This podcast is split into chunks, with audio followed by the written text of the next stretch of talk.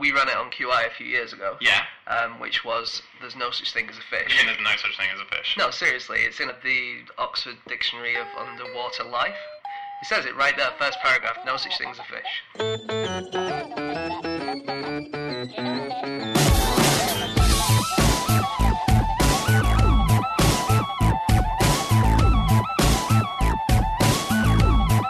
Hello, and welcome to another episode of No Such Thing as a Fish, a weekly QI podcast coming to you from our offices in Covent Garden. My name is Dan Schreiber, and the three other elves joining me today are James Harkin, Anna Chazinski, and Andy Murray.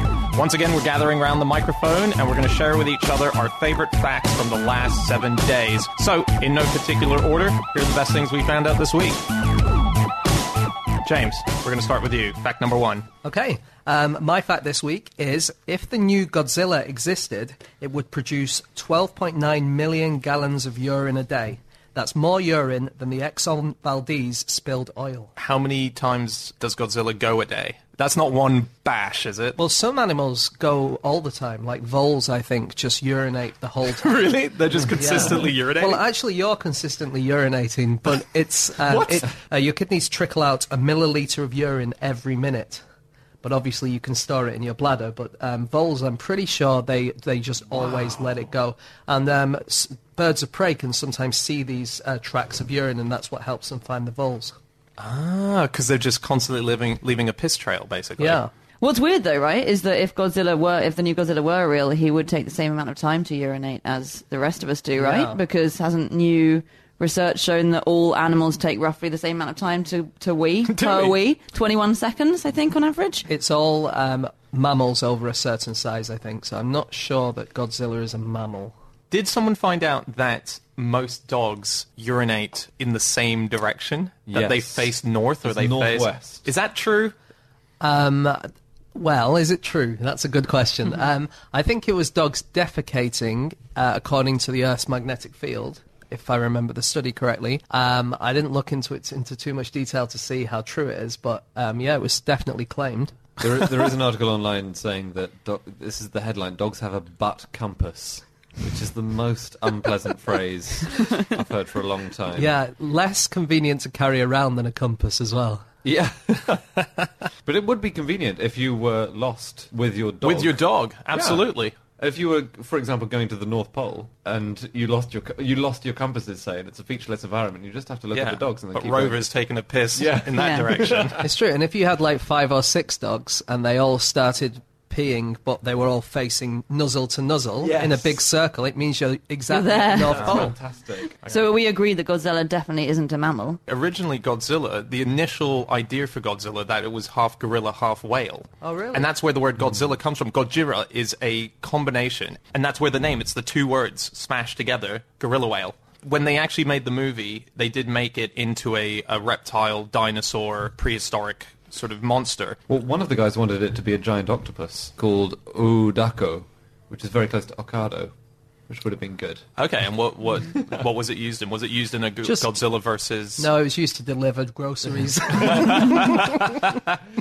In the 1954 one, Yeah, um, which is the original. yeah, the sound of Godzilla roaring was made by rubbing a, a leather glove up and down a double bass strings. wow. Yeah, that's Okay. strange. I really like lo-fi Yeah. solutions to problems. So Yeah. in, Ju- in Jurassic Park, the sound was, I think, tortoises mating. Yeah. The new Godzilla is massive, isn't he? Like much bigger than the old Godzillas. Okay. I think that's interesting, the scaling up that happens Yeah. over the years. The, You get um, bigger and bigger. The um, website where I found how much urine they produce um, was deepseanews.com, and it was um, a post by a guy called Dr. M. I don't know what his real name was. Um, and he, as well as working out the urine, he also um, worked out how much bigger it's gotten in the last 50 years. And um, the 1954 Godzilla was 50 meters tall, uh, but the new Godzilla is about 150 meters tall. And his idea, his theory is that the reason that it's gotten bigger is because skyscrapers has, have gotten bigger, and the Godzilla has to be big enough to crush the skyscrapers. Right. It's quite interesting. That's very isn't it? interesting. I Yeah. love that. That's um yeah, it's adapting. It's evolution. It's very fast evolution. Well, it could be evolution. It could be sexual selection. So the lady Godzillas like male Godzillas who can crush buildings, and Yeah. so they have to get bigger.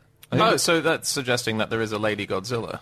or that this one isn't a lady. I think that in Jap- in Japanese they just call it it. They don't say it's male or female. Oh, so we, we've never known if it was a male or female. not to my knowledge. I just think there's a general inflation that goes on. With the next film, you have to have something even bigger, and it's just yeah, run away and this away. guy, yeah. this guy worked it out um, that it's getting bigger on a logarithmic scale, and Ah. he said if they do another one in 2050, then um, the Godzilla will be 288.4 meters tall. Do you guys know what uh, Godzilla breathes out of his mouth? Yeah, isn't it? Doesn't he breathe like nuclear clouds? It's atomic breath. Atomic that's, breath. That's Oh, Godzilla. no, yeah, Well, it's not Godzilla was fire. a- We all. I, I thought it was fire. Certainly. you think everything is. Fi- you think the sun is fire, Dan? I cannot believe that that is. I'd like to back Dan up. I also still think the sun is on fire. Uh, Oh Um, but yeah, wasn't wasn't Godzilla initially a sort of comment on Hiroshima and Nagasaki? That was why it was uh, it was had all these nuclear con- It connotations. was. It's interesting that the way Godzilla is defeated, certainly in the last film, is with military weapons. Whereas the whole point of Godzilla is it's a metaphor for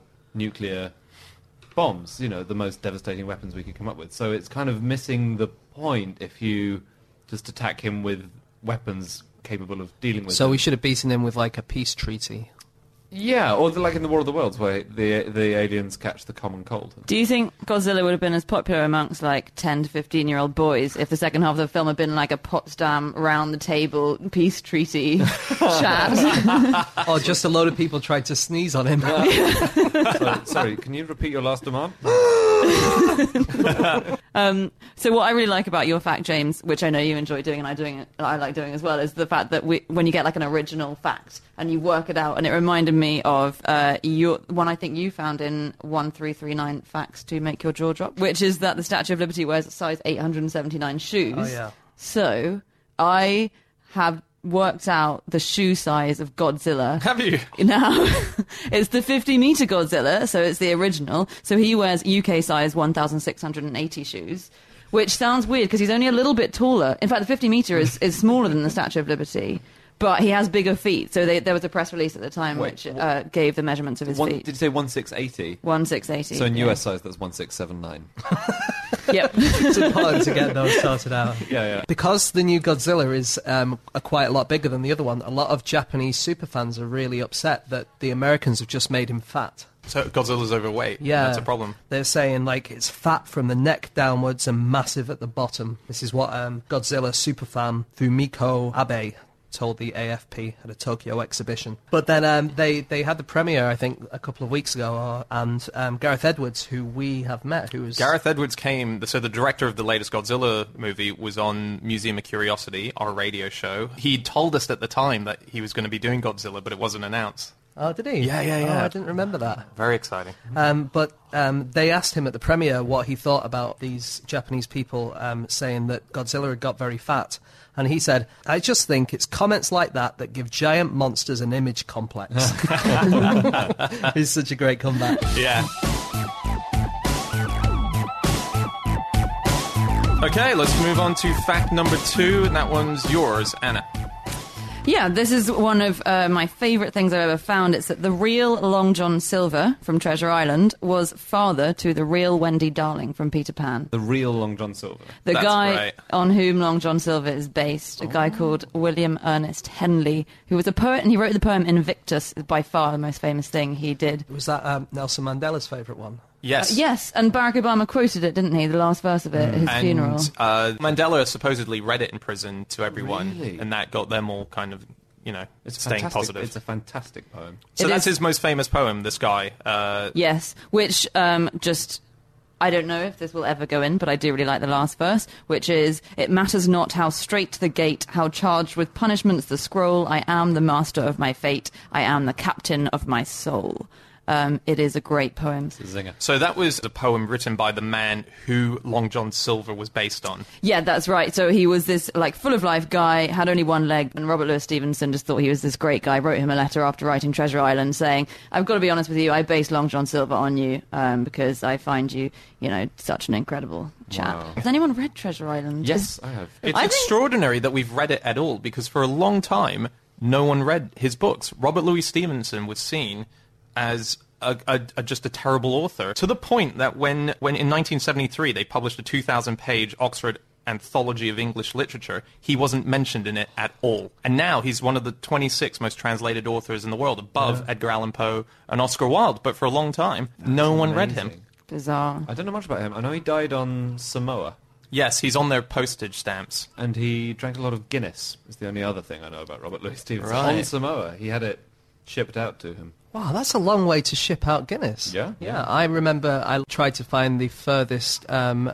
Irish pub from um, Dublin, and I reckon it's Waxy O'Shea's in um, New Zealand. Yeah. So even from there, it's a long way to Samoa. Yep. It must be strange having somebody based on you. Years ago, I researched a guy called Lord Berners. Oh, yeah. Who was an early 20th century aristocrat and eccentric. He built one of the last follies in Britain, you know, those towers that go nowhere Yeah. and are completely pointless. He built one of those, and then he put at the bottom a sign saying, Members of the public committing suicide off this tower do so at their own risk.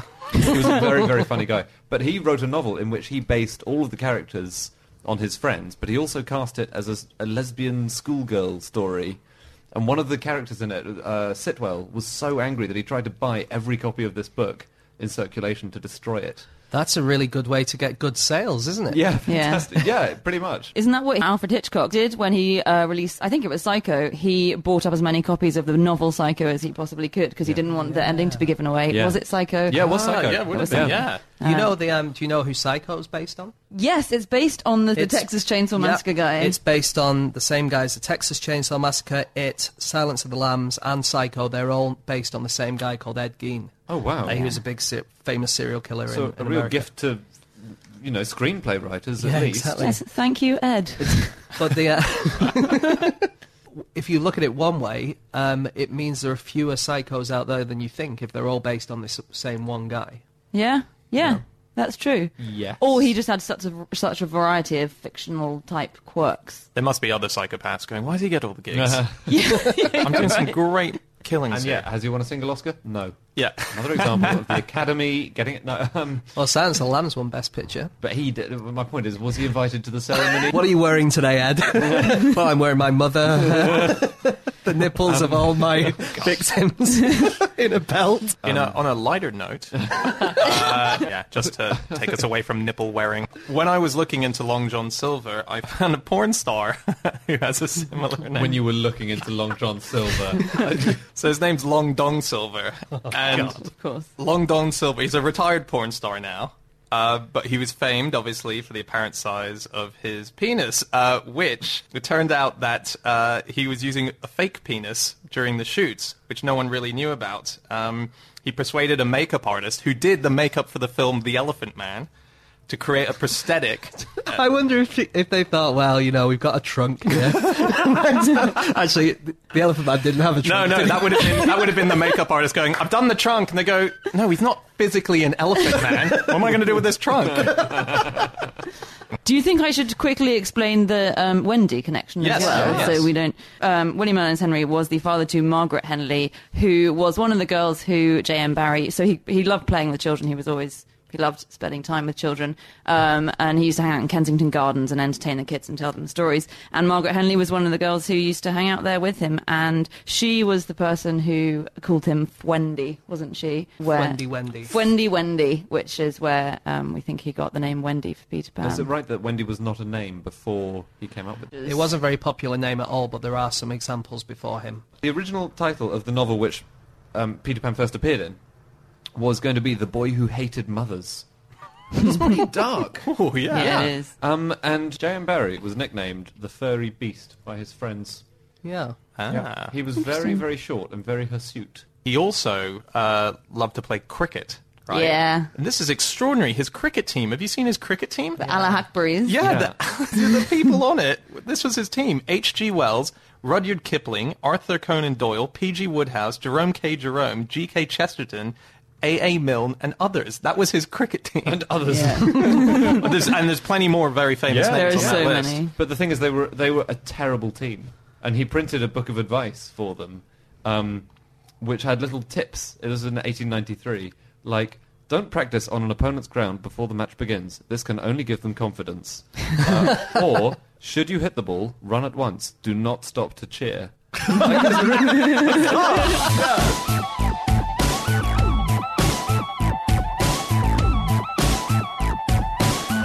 Okay, time to move on to fact number three, and that is, I believe, my fact. My fact this week is that the tinfoil hats that conspiracy theorists wear uh, in order to stop the government from sending messages into their brain. Uh, actually does the opposite. It amplifies the signal, almost to the point that if there were a thousand people in a crowd and they were the one with the tinfoil hat, that's the only brain that would actually get the brain messages. in. brilliant. It's like a huge antenna that they're wearing. How do we even know that? Well, it was a study by a bunch of students in America who just wanted to look into the myth, I guess, because people were doing it. No one had actually checked it out before. And obviously, we don't know how to send messages into people's brains or take them out. Uh, as far as I know, James is shaking your head as if we do. Um, we don't yet, but they're working on it. There's been studies done in the last couple of years where people have thought about a word and people have been able to work out what word they were thinking about by measuring their brainwaves. Um, but um, they would work if they were made properly, right? So they are, they are meant to be a Faraday cage, which stops um, elec like electricity passing through it. If it fully covered the head and properly tightly fitted it, then uh, electromagnetic radiation could not get in. But as it is, if it's worn loosely or design, uh, sort of, you know, just a skull cap, then it gets in. But I, lo- I love the idea that you would make one that was so good that the government couldn't get in, but also then you would immediately asphyxiate. Yes. uh, did you guys know that the Vatican used a Faraday cage in 2013 to shield the Sistine Chapel from eavesdrop- eavesdropping? Um, so no one could hear who they were electing as pope because there was a, I think in 2003 was it the pope before that was elected? Uh, it was there was a leak in Germany, and so they put a Faraday cage in the, in the Wow, Vatican. massive tinfoil uh, cardinals. That's great. Have you guys heard of Stealthware? Um, What's that? this is a company um, who make clothes that make the wearers invisible to infrared surveillance cameras, particularly those on drones. Um, so the idea is that you wear these clothes and drones can't see you, and it's supposed to be make you safe. Say you were being infiltrated by the American government, who were looking at you with drones, they won't be able to see you anymore. They make uh, hoodies, they make full-length burkas in this kind of material. The burka goes for two thousand three hundred dollars. The hoodie is four hundred and eighty-one dollars. Um, but unfortunately, due to the high cost and limited availability, so far they've only sold one item, a scarf. I know where we should put all the secrets in my neck. Swallow them, but not completely. speaking of um, speaking of hats, um, useful hats. Um, the following uh, quote is from radiologist Richard Gerstel's 1950 book, How to Survive an Atomic Bomb. He said, If you are caught outdoors in a sudden attack, a hat will give you at least some protection from the heat flash. When I But- say some, That's true. You probably could mathematically calculate how much it gives you. It's just that it won't. it will by no means save your life under any circumstances. This is amazing. No army at the start of the First World War gave their soldiers metal helmets. It Really? took until 1915 and thousands and thousands of deaths before they said, you know, the Wow. German army had uh, leather, just little leather caps called uh, Pickelhauben. It, it- not, Wow. not until 1915 did pe- people start making these helmets. And we have the image of the helmet from the First World War, the kind of shallow, again, innovated for the First World War. Didn't um, Francis Galton, who was, I believe, a um, a relative of Charles Darwin, Yeah. um, he invented a hat, didn't he? Yeah, it was a hat that had an, an air conditioning device in it, or a little flap that opened the top because he had. It was the idea that if you thought too much about stuff, your head overheated. It does explain why my hair is always singed. Weird hats you mentioned. When was it dangerous to wear a hat? Why am I phrase- phrasing this like a QI question? Because I reckon that you'll get it, James. when when was it possibly. dangerous? In Stockport, you used to be a, you used to be attacked if you weren't wearing a hat because they had the hat industry uh, was quite big there, and they thought it was unpatriotic to the to the town if you weren't Actually, wearing a hat. actually attacked. Yeah, Not by, just, like- verbally or in print. Well, people or- throw things at you.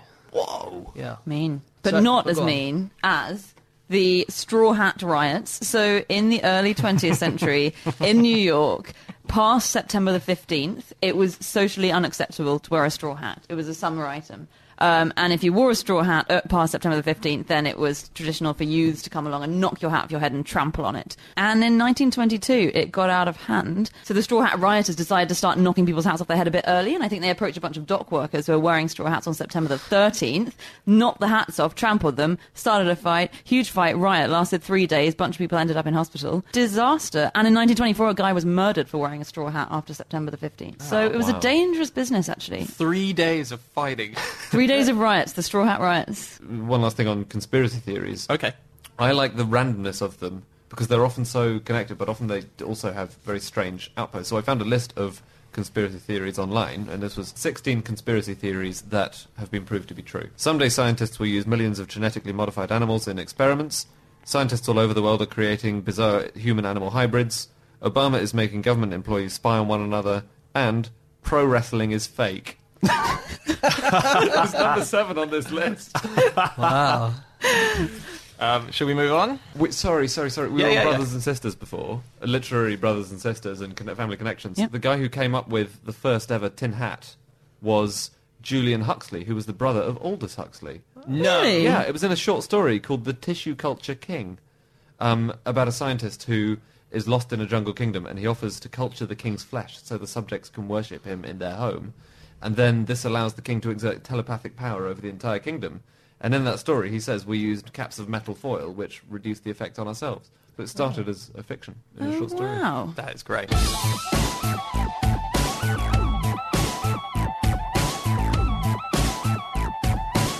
Okay, uh, moving on to our final fact of the show, and that is Andy. My fact is that geese sometimes fly upside down to lose height quickly when they're coming into land. Mm. Rather than do- doing a long, slow descent, they just, it's like a shortcut for them, like a life hack. But the gr- best thing is, they flip their body upside down, but their head and neck stay the right way up. so they do a twist so Yeah. that it l- just looks weird. It looks like a- really bizarre. You see, if the fr- the neck and the head are perfect, you know, and then they've got this weird upside down body flapping away beneath them. Crikey. Yeah, and this is called whiffling. So Nice great. Oh, word. I know geese the only animal to do that.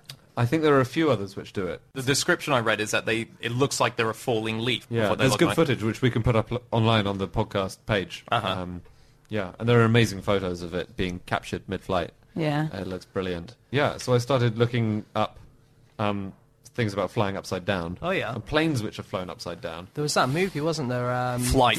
with Denzel Washington, yeah, the they- Robert Zemeckis movie. I got distracted. This fact should be a lot better researched, but I got distracted watching a 10-minute clip from flight. Was it the bit at the start where he crashes, he flies upside down? Yeah, it was, it was that. bit. Did you see that Boeing issued a statement after um, after the film came out, and they said the MD-80 cannot sustain inverted flight.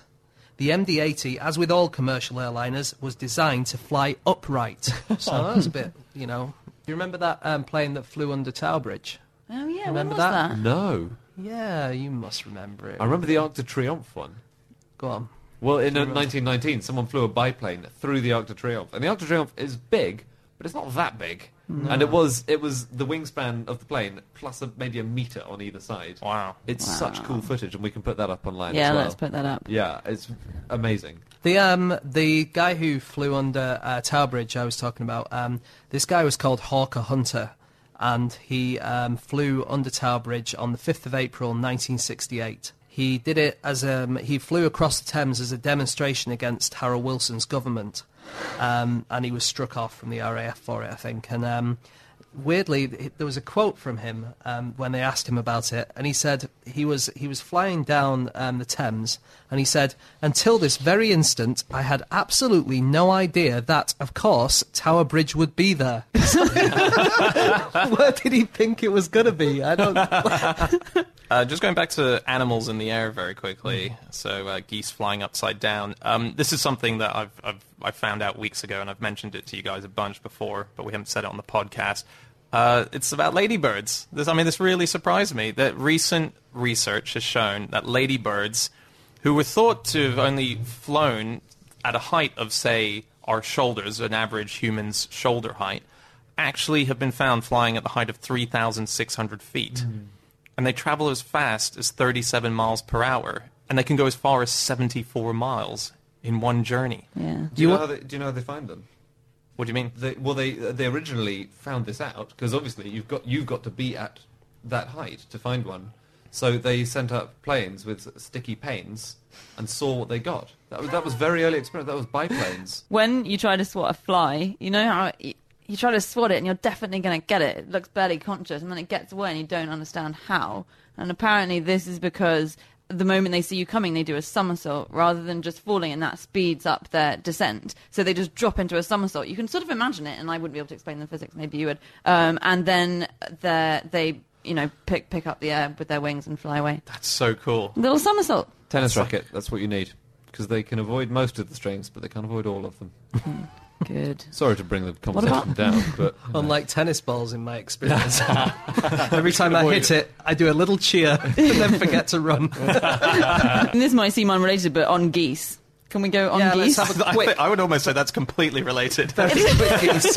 Um, goose grabbing was very popular as a sport in 17th century New Amsterdam, which obviously became New York. And the way it worked was you smear the neck of a goose with soap or something slippery and you hang the goose upside down, and a bunch of competitors ride towards it on horses, and the aim is to try and rip its head off. Oh my God. Sorry. Do you remember we did What Use is a Goose on QI? yeah. Remember that? We Yeah, came yeah, up with yeah. loads of different things that you can use ge- geese for. Oh, yeah. Because they were used as guard dogs in ancient Rome and, and various different They things. were used to turn spits in the kitchen. It would Just grab the handle and turn it around Brilliant. slowly in the kitchen. That's great. Yeah. The- have you heard of the Goose Crusade? uh, it was Um, during the Crusades. Um, there was a group of Crusaders, slightly mad. Um, they somehow managed to believe that a goose was filled with the Holy Spirit, and so they worshipped him and used him as a guide to find their way to Jerusalem. Check the compass direction every time he did a little goose poo. So that should be east. Um, wow, I, that I'm still stunned by that cruel the cruelty of that. Yeah, well, Good. when James mentioned the Goose Rebellion, I thought, what was it called? The goose crusade. Goose They should- crusade. why don't they call it Crusade. goo- Why don't they call it the goose aid? Because that'd be some kind of disgusting drink. They need to try- oh God! yeah. Foie gras life gives smoothie. you- if life gives you geese, make goose aid.